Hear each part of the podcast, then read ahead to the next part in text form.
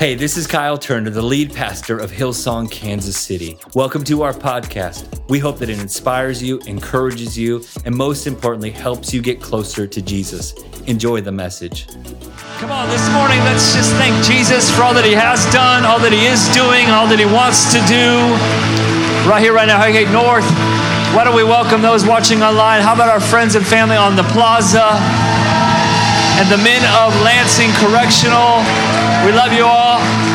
Where this message finds you, I hope it fills you with hope because we need hope in this weary world, don't we? I'm going to, just a moment, continue my little mini series talking about blind barriers and unseen potential. That some of the things that we don't even know that are coming against us, God can actually use it when we start walking according to His word and His ways to propel us forward. Uh, two weeks ago, I talked about honor, the power of honor in our life, honoring people.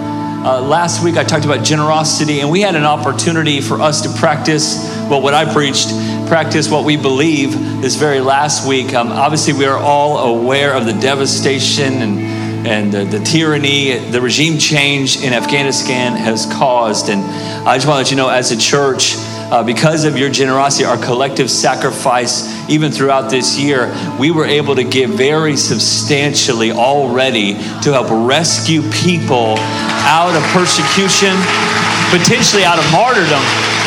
I mean, this is heavy, heavy stuff. And uh, I don't want to weigh us all down because the truth is, we don't have persecution like a lot of the world does. Open Doors, you go to opendoorsusa.org and see that Afghanistan is the second most um, persecuted place for Christians on the planet, just behind North Korea. And uh, especially in moments like this, uh, there are 48 uh, students, uh, teachers, faculty, and families uh, that we have a unique connection. Very rare to have someone on the ground in Afghanistan because of a family relationship I have with a Christian school right there in Kabul. Uh, we were able to give already. We teamed up with two other churches, but our church really led the way. You guys led the way. We have prepared and paid for visas and flights for 48 students, faculty, and families. Now, we've done what we can do in the natural. But now, as a church united together, two locations, uh, those online, we need to believe for what God can do only in the supernatural. Out of those 48, as of last night, and I've been staying in constant contact with our connection there, um, only four have actually made it on their planes. So thank God they are out of um, the place of persecution and on to the next step that God has for them in their destiny. It's not a surprise to God. And we need to believe for the rest of them for safe transport. What you might not have heard on the news that I heard from him uh, that the ISIS, not even uh, the Taliban, but ISIS um, threatened the airport. It closed for 24 hours. So the line of people trying to get evacuated went up to 7,000 people in line but many of our students and their families and the faculty of that school they are on um, uh, on the list they will get through that's what we're believing for that's what we're contending for that's what we've already given towards and we will believe for even more and we're going to do even more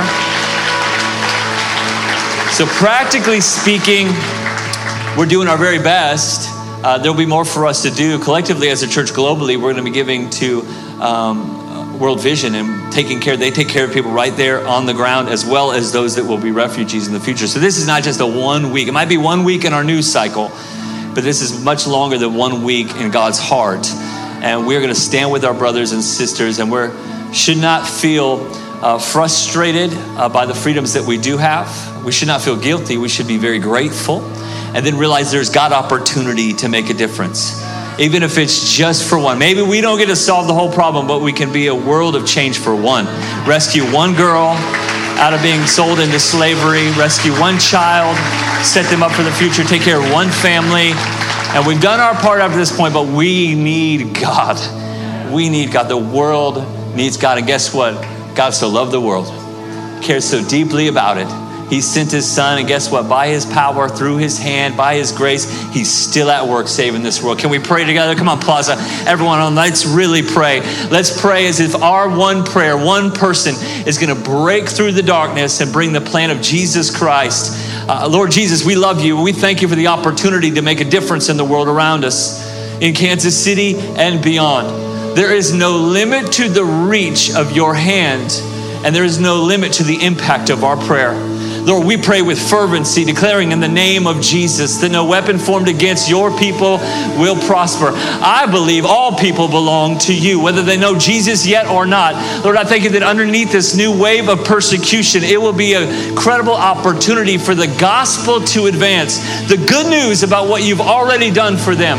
But Lord, we pray in particular for those that we are partnering with, with that school, with the teachers, with the faculty, with their families, and especially with the students as our students are going back to school, we just take a moment to think about other kids halfway around the world. Lord, would you save them? Would you protect them? Would you free them? I think they have beautiful futures with you. Their destinies are not derailed. It is right on time. So, God, deliver them to the next thing you have for them. Lord, I thank you that we would carry this in our hearts, but we would place it on your shoulders. You are well capable to save, to restore, and to redeem. Lord, we love you. We're inviting you to do what only you can do, and we believe it is done in the name of Jesus. A faith filled church says, Amen. Amen. Come on, we're going to make a difference. You can grab your seats. Man, I got so many stories I could share about that. Seven of the students were literally in a safe house hiding.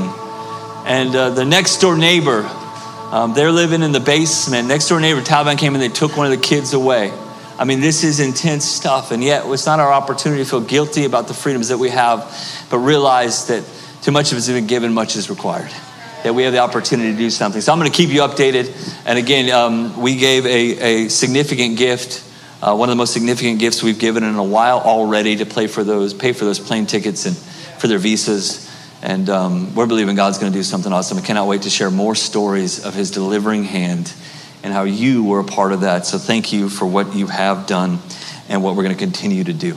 Blind barriers, unseen potential. Week one was honor, week two, generosity. This week, I'd already had this planned, but it works perfectly with what we just prayed for. We're going to talk about adversity. We don't like adversity. Someone who likes adversity, they're just weird. It's the guy at the gym that it just cares way too much, tries way too hard. I, I don't like adversity uh, adversity is going to come against us, particularly if you live your life for Jesus. What you're going to find, though, is that hard ground is actually holy ground. The places of difficulty or resistance actually have a reward. God uses it not to wear us out, but to lead us on.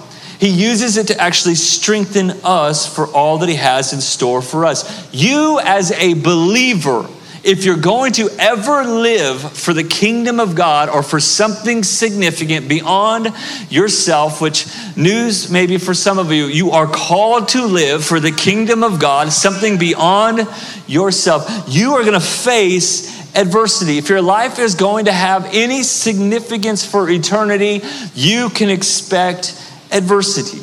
Anytime you do anything that matters, there will be obstacles. Anytime you're building anything worth building, you're going to face battles, trials, and struggles. But here at Hillsong, Kansas City, we don't run from adversity.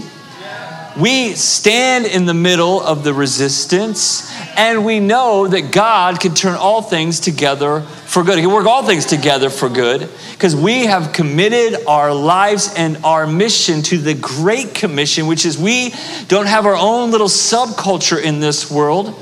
We're in this world, we're not of this world, but we're sent to this world to change the world we are going to see, we're going to do everything that we can within our power to see lives won back from death and into life. We're going to reach people for Jesus. We're going to build beautiful, strong families. We're going to raise up the next generation of world changers. We're going to take care of the poor and the hurting, all in the name of Jesus. We're going to make a lasting difference. Therefore, we can always expect adversity. Jesus said that there will be persecution pressure and pushback on those that live for the kingdom of God. It is a barrier, but also it's a place of unseen potential. Matthew chapter 5 verse 10, God blesses those who are persecuted for just doing the right thing. one translation says for just walking in righteousness. In other words, the God honoring thing. But he says, even though there might be some persecution or some pushback or pressure, guess what? There's also potential there for the kingdom of heaven is theirs. In other words, we're living for something that is lasting, and in the midst of that, we can expect some resistance. The same message that Jesus is sharing there, he goes on to say, they're not actually against you, they're against me.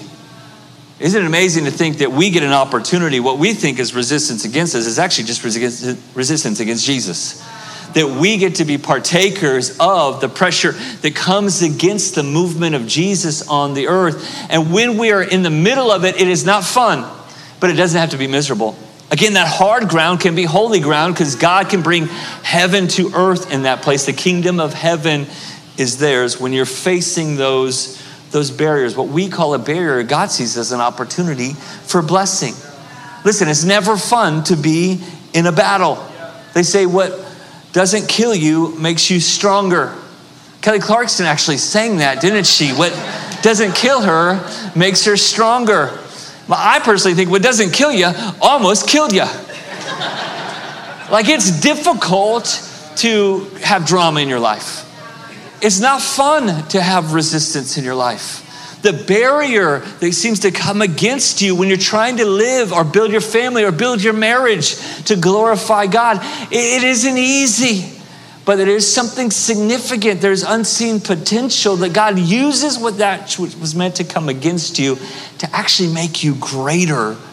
An advancement might have attack, but it also has and unlocks some beautiful kingdom opportunity on the inside of us. In 1991, they opened up a Biosphere 2 in the Sonoran Desert in Arizona. I'm not talking about Biodome. That's a Pauly Shore movie for the Gen Xers out there would remember. Biosphere 2, where they recreated different climates and environments in the world to study them.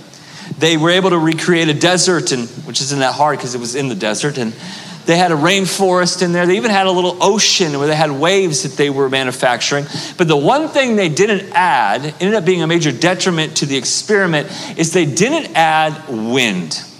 They weren't able to add wind. And because of that, the plants that grew in this perfect environment ended up growing up quickly but falling apart. They could not sustain their own fruit because they didn't have any wind or resistance to strengthen the fibers and their root system. In other words, the adversity was actually for its advantage. In the same way as we are people that are planting our lives on purpose for God's kingdom, if we never have any resistance, we never grow in any strength. We never grow in any resiliency. The Bible says in Psalms 92, verses 12, uh, it says, The righteous will flourish like a palm tree, they will grow like a cedar of Lebanon. Those that are planted in the house of the Lord, they will flourish in the courts of our God. See, palm trees in particular were designed by God to handle and sustain and even thrive in the wind. They bend, but they don't break. I feel like I'm speaking to some people that have chosen to plant themselves in the purposes of heaven here on the earth in God's house. And yes, we're seeing flourishing, but we're also seeing a fight. And as we live big for something bigger than ourselves, you can expect storms, struggles, adversity, resistance, and wind. And although you might have bent a little bit, the, the weight of this world and the culture of attack and accusation in this world is out of control. But in the climate of this crisis, you might have bent, but you did not break. And if you would stay planted in that place of calling, you will flourish. And unlike those trees in the Biosphere 2, you'll be able to sustain your fruit. In fact, the Bible says those that plant themselves by those rivers of living water, those that plant themselves close to God's heart, they're going to thrive in every season. It doesn't matter the climate around you, doesn't matter the storms that you're in, you will bear fruit in every season. Anytime you plant yourself in God's house for uh, on purpose, you're going to thrive, but not without trials, not without the winds of adversity. But there is a greater strength that you gain by not running away from every adversity or letting the wind push you back, but choosing instead to lean in to the resistance, you're going to see a greater strength. I, think your life a little bit, the life that God has for you is a little bit like a block of marble. In it itself, it has some value. But then when we allow it to be chiseled and refined by the sculptor, it's something so much more valuable, so much more beautiful. The chiseling away in the hard places, the conflict that we just experience in life actually creates our life to look more beautiful and become more like Jesus. God said, Your life is like a masterpiece. I want to put it on display, and pressure in the right places produces more value. It produces more value. I want to tell you today if you've been bending for a little bit in the winds of resistance and adversity, and you're not breaking, but you're choosing to stay in that place, God has a way of turning attack into advancement. Even if you've taken some shots recently, maybe with family or loved ones, or even at work, for who you are and what you believe in and what you're standing for, God has a way of turning wounds into wins. God has a way of using adversity as a pathway to greater opportunity. And I know in August, in the midst of COVID, everything, I am speaking to some planted people in God's house. Let me tell you what you think is a barrier is not. The barrier of resistance you might be facing is going to become the blessing of resiliency. Your decisions today to stay planted will produce fruit in your tomorrow. At the beginning of the year, we declared that it is a year of rescue. It is a year for Hillsong Church of restoration. It's year to rescue, restore, and to rebuild. Rescue mission, restoration, and rebuilding all have a cost. There always labor and risk involved in that, but is not without a reward.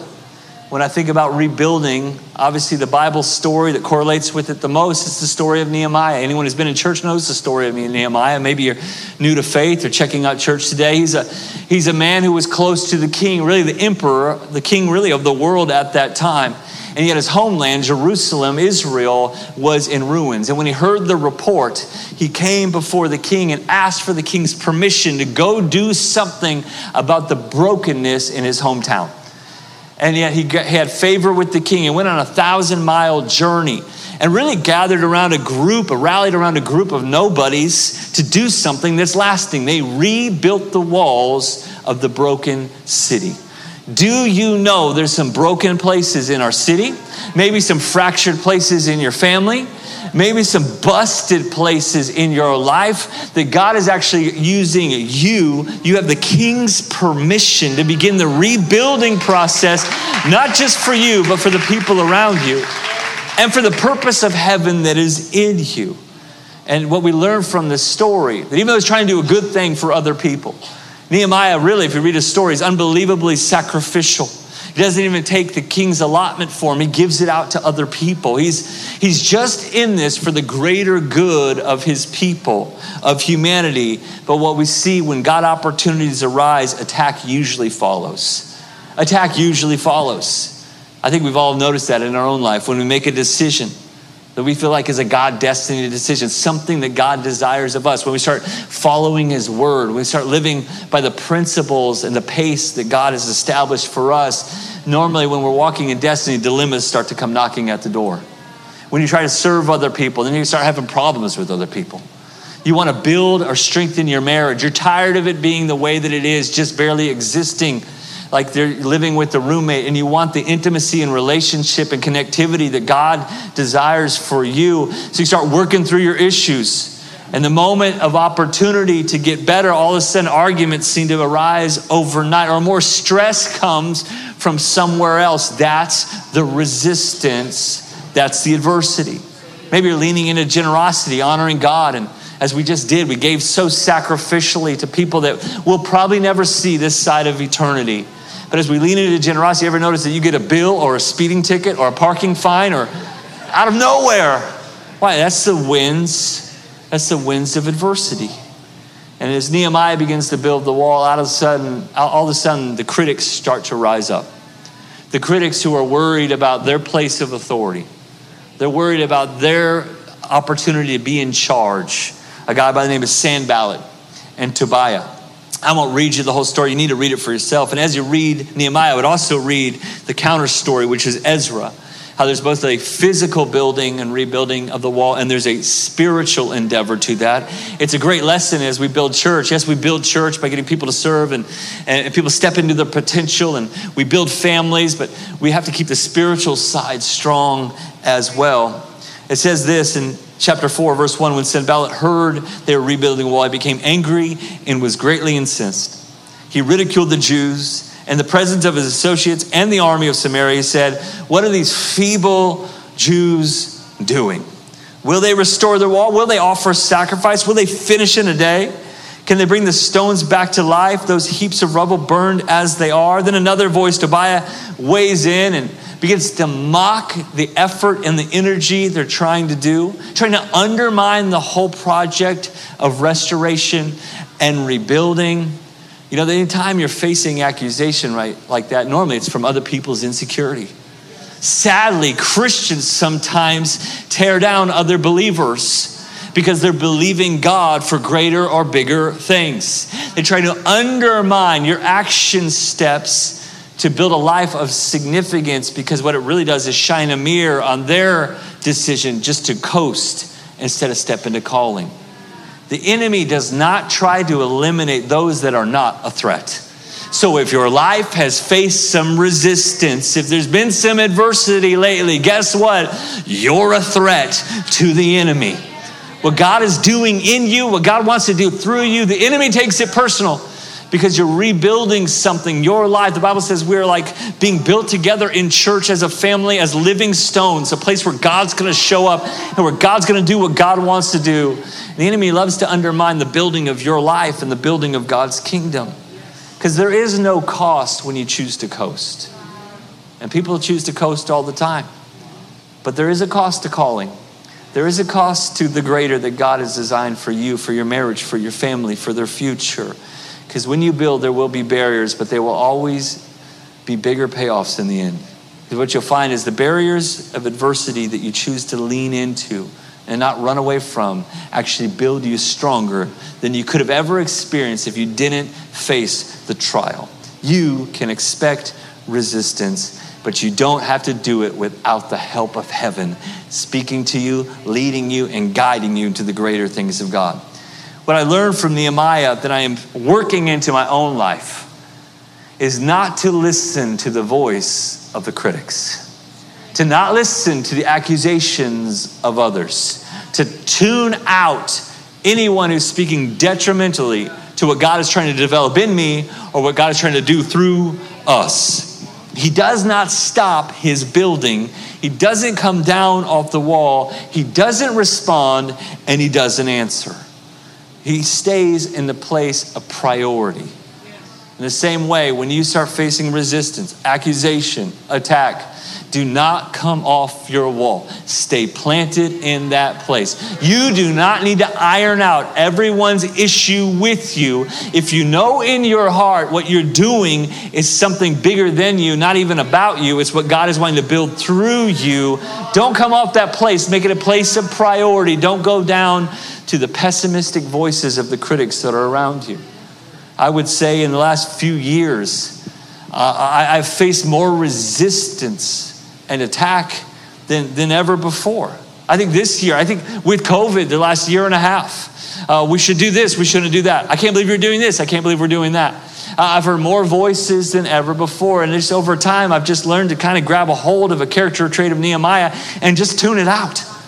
Because I'm not going to let the voice of someone who's not in the game keep me out of the game.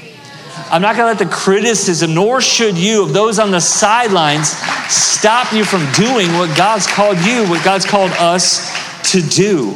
Because you're battling for something greater than you know. But again, you're not doing it alone. There's a greater power inside of you that maybe you even ever tapped into before or have experienced. That's what it says in 1 John chapter 4.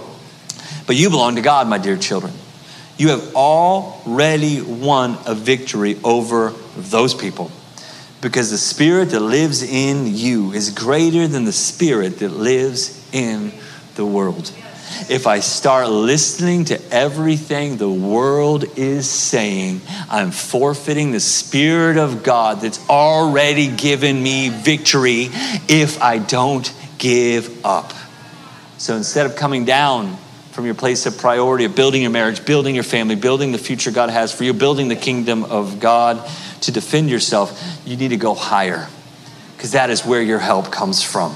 Come, don't, don't come down to the level of criticisms. Listen and cry out higher to the voice of your help and the voice of your calling. That's what Nehemiah does in Nehemiah 4, verse 4. Hear us. He begins to turn. Instead of coming down to the pressure or the adversity of accusation below him, he goes higher to the authority of heaven. Hear us, our God, for we are despised. Turn their insults back on their own heads. How many just love a good prayer like that? How many read the Psalms and when David is like, God, kick him in the teeth, you're like, yes, amen on that one. I know I'm living in New Testament and this is a season of grace, but I'll take some OT every once in a while. I love a prayer like that. Turn their insults back on their own heads. Give them over as plunder in the land of captivity. In other words, they thought they had us under siege. They're going to find out that they're under siege.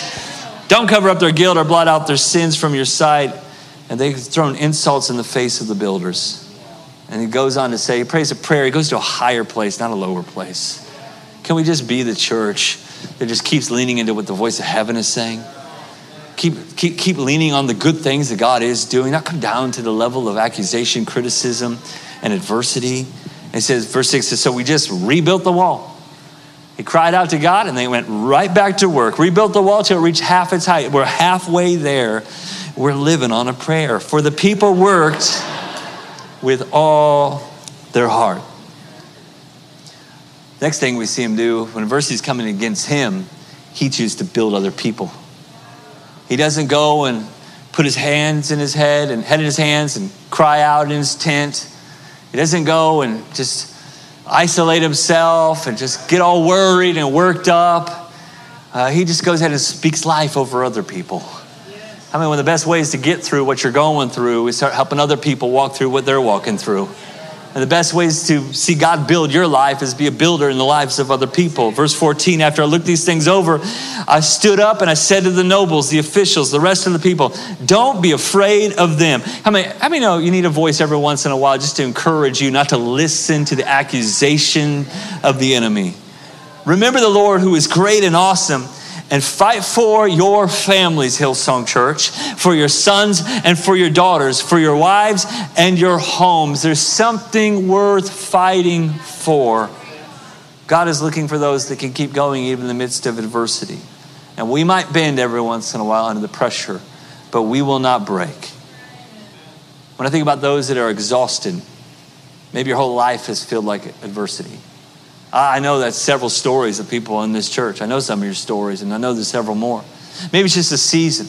Maybe it's been the COVID season and pandemic, or maybe just the political climate season, and just that there's just tension and attack that seems to happen every month or even every day in your life. I want to speak to you in particularly because I feel like you've been bending under the wind and you're about ready to take yourself off of the wall or out of that place that you've been planted because just the resistance has been unrelenting. And I just want to speak to that group. I've been in that group in some seasons of my life. And I want to encourage you. I think about the story from 1 Kings chapter 19. Elisha. Elisha, can we just be honest? Elisha is just one bad dude. Like he hears from heaven. He goes out and, and, and hundreds of the prophets of Baal, he calls down fire. I also pray for some of that OT in my life where my enemies are. I want to call down some fire. And he defeats them. And man, he tells the, the, the skies to close. In three years, they close. Tells it when to rain again, and it rains again. I mean, he's got victory, he's got boldness. But what we see from like a superhero in the faith like that, he still has seasons where the adversity gets to him, where the living big on the front lines of heaven has a cost in his inside world. And Ahab and Jezebel, Jezebel in particular, says, after his greatest victory, I mean, sometimes after, after you get one big win, you start taking some L's in a row, all of a sudden it seems like some things are coming against you. And after that big victory on Mount Carmel, Jezebel says, hey, next, by next day, uh, you're going to be dead. Well, guess what? He still lives the next day, but the thought that his best days are over the thought that that was his big like breakthrough for God and God is done with him begin to weigh on his heart and his soul, and he begins to grow weary against the wind of resistance and adversity. It says in verse or chapter 19, verse 3, Elijah was afraid and ran for his life. It's just good to know every once in a while that all these Bible heroes have questions and uncertainties and dilemmas, just like you and I do. Where he came to Beersheba in Judah and left his servant there while he himself went a day's journey into the wilderness.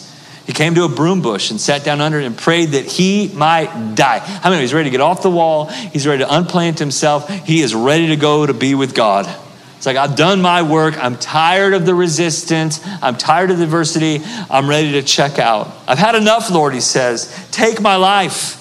I'm no better than my ancestors. In other words, I'm not going to go any farther than my father or my father's father. This is just as good as it's going to get. Then he laid down under the bush and fell asleep. I love that it says, all at once. The moment of his despair against the adversity that he was facing, heaven shows up to help. Let me just tell you right now, I don't know how weary you are from the fight you've been in. I don't know if you've been holding on to your marriage just by a thread or trying to raise your kids to honor God and it seems like it's going the opposite way. You are ready to give up, unplant yourself, and get off the wall. At the moment where you need it the most, heaven shows up to help. And baby, by just by the Spirit of God, heaven can help you today get back up and keep going. The angel touched him and says, Get up and eat. Come on, how many know that sounds good right there? He looked around, and there by his head was some bread baked over hot coals and a jar of water. He ate and drank, then laid down again. That's what some of you are going to do today. You're going to eat after church, you're going to lay down, you're going to wake back up, and you're going to eat again. The angel Lord came up a second time and says, Get up and eat, for the journey is too much for you. So he got up and ate and drank, strengthened by that food. He traveled 40 days and 40 nights until he reached Horeb, the mountain of God. And then went to the cave and spent the night. I'm going to tell you the rest of the story, just my own words. The next day, or wakes up in that night, and God begins to move. He sees the wind begin to blow, and the fire breaks out, and the earth begins to shake. And yet, God revealed himself to Elijah in the most personal ways. He then spoke to him in a still small voice. And therefore, in that moment, in that journey of his weariness, he discovers God a new level of intimacy. Inside, the voice of heaven want to speak to him. Yes, he's the God who can change the direction of the wind, but he doesn't always change it what seems like in our most favorable direction.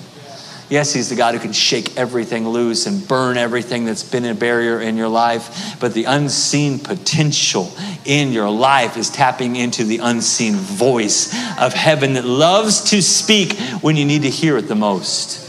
Just like Elijah saying, This is the way, walk in it. God wants to show you the next step you're supposed to take, even in the midst of the resistance or the adversity you're facing, that will bring your greatest days in your very near future. What I also learned from that story is that when you're facing the resistance, you've got to feed your faith. In other words, we could try all the outward activity that we could ever do, and yet it's something about inside strength that God wants to nourish and equip you in. I don't know a lot about working out, uh, but what I do know is that you're going to hit plateaus from time to time.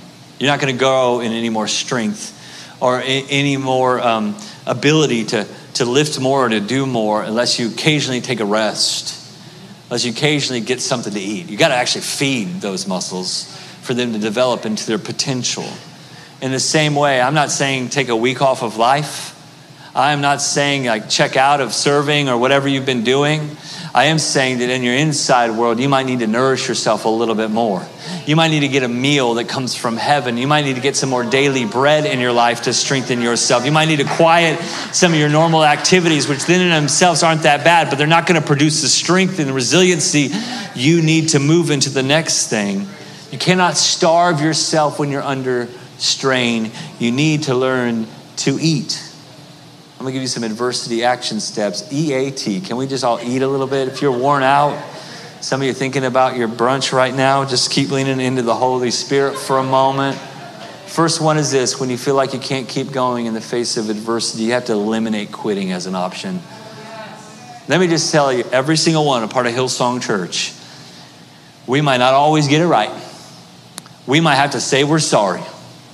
We might mess up from time to time, join the club. But one thing we do not do is quit. You might not come from the greatest family, you might come from a family of quitters. But guess what? You're in a new family now. It's a family of faith. It's got a heavenly father. He doesn't quit on us, and we don't quit on what he's called us to do. It might get tough, but we've just gone ahead and said, we're not going to quit. The power of showing up. I don't know what you're facing today, but in about a month from now or a year from now, you're going to be able to say, guess what? Wow, I'm still here. I didn't quit. And if you do not quit, you will win. 2 Corinthians 4, though we experience every kind of pressure, we're not crushed, Paul says. At times we don't know what to do, but quitting is not an option. For we're persecuted by others, but God has not forsaken us. We may be knocked down, but we're not out. We continually share in the death of Jesus. Oh, this is the part they didn't tell you when you gave your heart to Jesus that there's a cross for you to carry, there's some burdens for you to bear, there's some difficult to love people you have to love anyway. There's some forgiveness you have to give to others even when they don't ask for it. Oh, there's some accusations that will come against you when all you're trying to do is live a bigger life for God. But, but we, we, we bear in the death of Jesus in our own bodies so that the resurrection of life of Jesus will be revealed. Oh, there's the unseen potential in our humanity that the world around us is going to see more of Jesus break through because we don't quit. We stay on the wall. We plant ourselves. We stay in the storm. We stay in the marriage. We stay in the counseling. We stay in the season of prayer and fasting. We stay speaking life over our kids. Maybe we got it wrong in the seasons before. We're trusting God to redeem it. We stay the course. We stay sac- we stay working that job that isn't easy. That maybe you're undervalued and overlooked, but we just do our work under the Lord. We stay in that place. We stay in church when it gets difficult and they start messing with my issues. We stay in that connect group when Homegirl just talks the whole time. It's a word for someone out there. Because we're committed to community and we make each other better. We stay the course. We don't run from the wind, we lean in. And then we adjust our perspective. I've said it before already today, but let me say it again. Guess what? You still here. How many sleepless nights have you had in your life? A lot. How many unimaginable or unimaginable difficulties or immovable objects have come against you? Quite a few, I'm sure. Some more than others, but there's been some for all of us. How many TVs have fallen off the stand? A lot. Sorry, Plaza, they are destroying what we paid for. Uh, how many times have you wanted to quit because it was just too intense and yet somehow you're still here? Why? What you did is you did what Nehemiah did. You started to look up instead of go down. So down to the lowest common denominator, how bad it's going to be, or all that could happen Do you. Just try to look to heaven, where the Bible says, "Where does my help come from? It comes from you, the Maker of heaven and earth." And if you created all these things, and you can just sustain me in this thing. And then we also look back. I love in the Old Testament, and we need to do this better in our church. Like we got to celebrate what we've gone through and where we've come from. They would build monuments and altars unto God after every big battle, every great victory, every miracle. They crossed the Jordan they just stacked some stones on top of each other. They just took the time just to say, hey, when, and when anyone wants to know what this is about, like our future generations, let's remind them this is where God was great.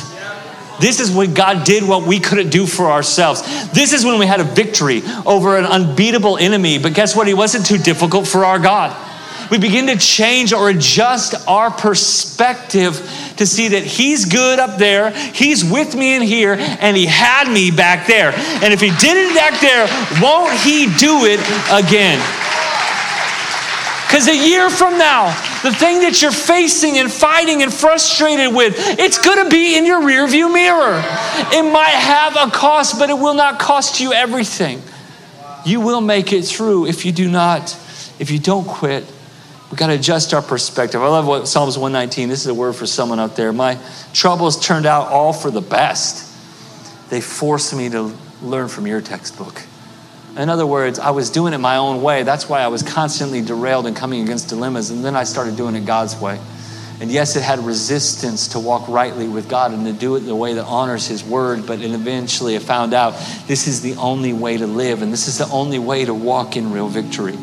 Hebrews 13, verse 8 Jesus Christ, the same yesterday, He saved me. Today, He's got me. And forever, I'm going on to everything He has in store for me. Some adversity action steps as I'm almost done. You guys get anything out of this today? I'm going to eat. I'm going to eat. I'm going to trust the process. I don't know why he does it this way. This is just the way that God works. 11 years of building this church. Man, I've put some long hours. What an amazing team, staff, incredible team that serves every week. Liz and I have put a lot of sacrifice. I'm not saying this to brag on Turners, but two different times we really three different times. Everything we had, gave it to the church. And it's, there's been a cost. It, it hasn't always been easy, but we've had to trust the process. And then God has brought us such an amazing family of faith. Wow, I love pastoring this church. I might not know you personally yet, but man, I, I'm so grateful you're on this journey with us. And what this church looks so awesome because the sacrifice of a few, and then a few more, and a few more, and a few more. And then as all of us are stepping into the new that God's created us for, after a year where it just feels like the whole world's come off its rails, but we're still here. And guess what? We're going to trust the process.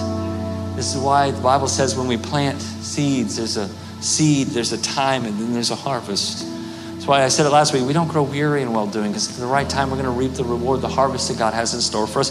We've got to trust the process. This is how God works. Why God chooses to work through resistance, I don't know. Just like the Apostle Paul says, why won't you just take this affliction? I'm being buffeted by the enemy. Buffet means just a constant wave of attack.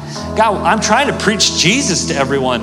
Is that not what you want? God, don't you want my family to flourish? God, don't you want my marriage to, to be an example to my neighborhood? God, don't you want my career to move forward? And then God says, Yeah, yeah, yeah, of course I do. Uh, but, but, but, but my grace is sufficient.